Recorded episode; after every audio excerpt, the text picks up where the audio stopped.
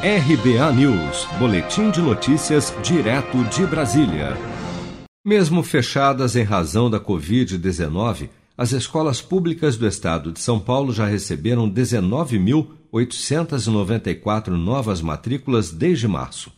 Autoridades públicas e especialistas avaliam que o principal fator é a crise econômica provocada pela pandemia do novo coronavírus, como destaca a coordenadora geral da Campanha Nacional pelo Direito à Educação, Andressa Pelanda por conta de todo o efeito né, do isolamento social, da, do fechamento do comércio, de várias demissões é, e falta de emprego, né, de desemprego de várias famílias responsáveis de alunos e que não conseguem mais pagar as mensalidades das escolas privadas. Sem aulas presenciais e com os filhos em casa, muitos pais decidiram tirar os filhos de escolas privadas e colocá-los nas públicas como uma forma de economizar.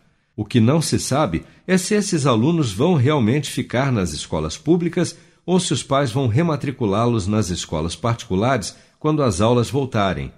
Autoridades de educação de São Paulo suspeitam que um dos motivos para o aumento das matrículas na rede pública de ensino durante a pandemia seja o que estão chamando de efeito barriga de aluguel.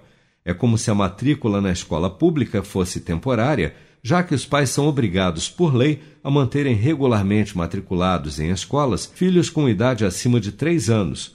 Dessa forma, a matrícula seria pró forma apenas para evitar problemas com a justiça ou com o conselho tutelar. Seja para conquistar sonhos ou estar seguro em caso de imprevistos, conte com a poupança do Sicredi. A gente trabalha para cuidar de você, da sua família e proteger as suas conquistas. Se puder, comece a poupar hoje mesmo. Procure a agência Sicredi mais próxima e abra sua poupança. Sicredi, gente que coopera cresce. Com produção de Bárbara Couto, de Brasília, Flávio Carpes.